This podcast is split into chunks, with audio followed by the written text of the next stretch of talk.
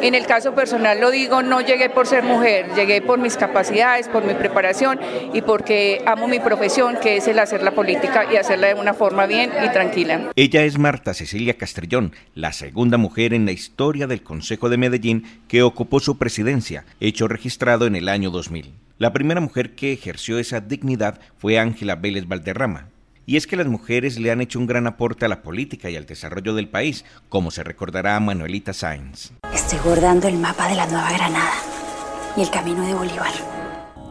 Tú, libertadora del libertador, no mereces terminar tus días así. Mi gloria, que no es nada sin tu compañía, te reclama tu ausencia. Yo haciéndole coro digo, cuánto te extraño.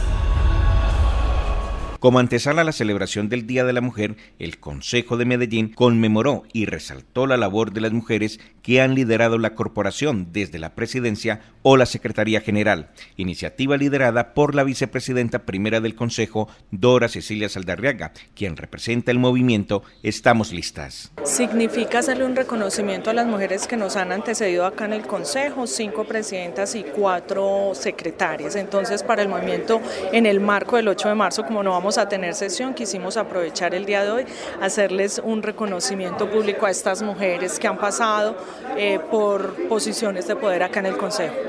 Pero ¿qué tan fácil es en el entorno actual para que una mujer ocupe un cargo directivo en una corporación como el Consejo de Medellín? Digamos que ellas ya han roto algunos obstáculos, pero todavía hay obstáculos para que nosotras podamos ascender más.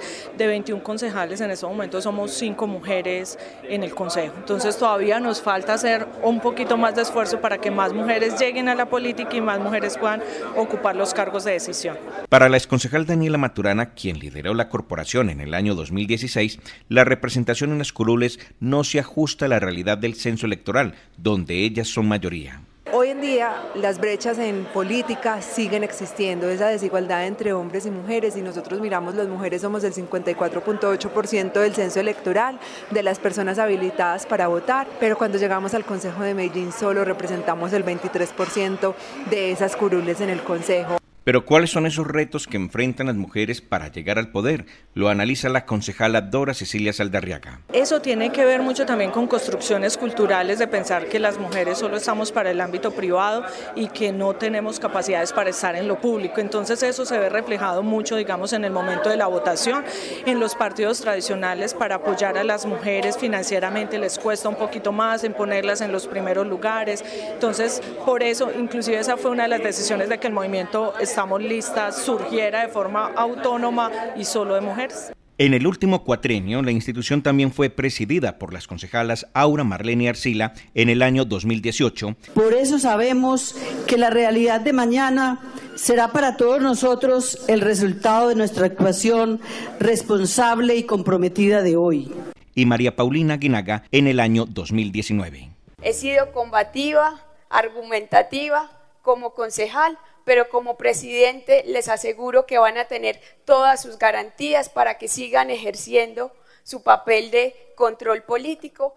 Las mujeres han dejado huella en las decisiones que han tomado desde el Consejo de Medellín, decisiones importantes como las que tomó la expresidenta del Consejo, Marta Cecilia Castrillón.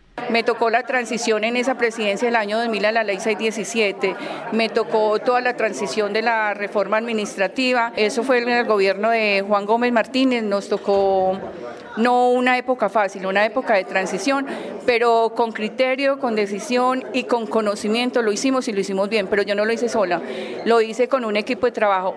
Y el aporte de la exconcejal Daniela Maturana abrió el camino para la llegada de las demás mujeres al poder.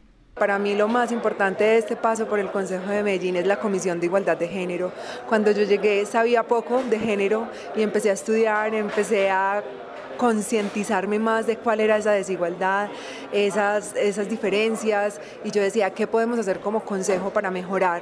Y uno de esos espacios es la Comisión de Género que hoy persiste, que hoy ya tenemos una ley que nos dice que todos los consejos y asambleas departamentales deben tener. Otro cargo de gran importancia en el Consejo de Medellín es la Secretaría General, la cual ha sido ocupada en su historia por tres mujeres, Leticia Orrego Pérez, Diana Cristina Tobón y Leonor Gaviria.